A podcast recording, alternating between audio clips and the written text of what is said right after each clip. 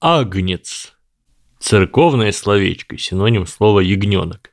Собственно, как и ягненок, слово произошло от латинского агнус. Восходит к протоиндоевропейскому хегнус. Не стоит путать с ангусом. Black Angus – это просто британская порода коров, которую разводят ради вкусного мяса, и ее название – это, по сути, шотландский топоним, не имеющий ничего общего с ягнятами и агнцами.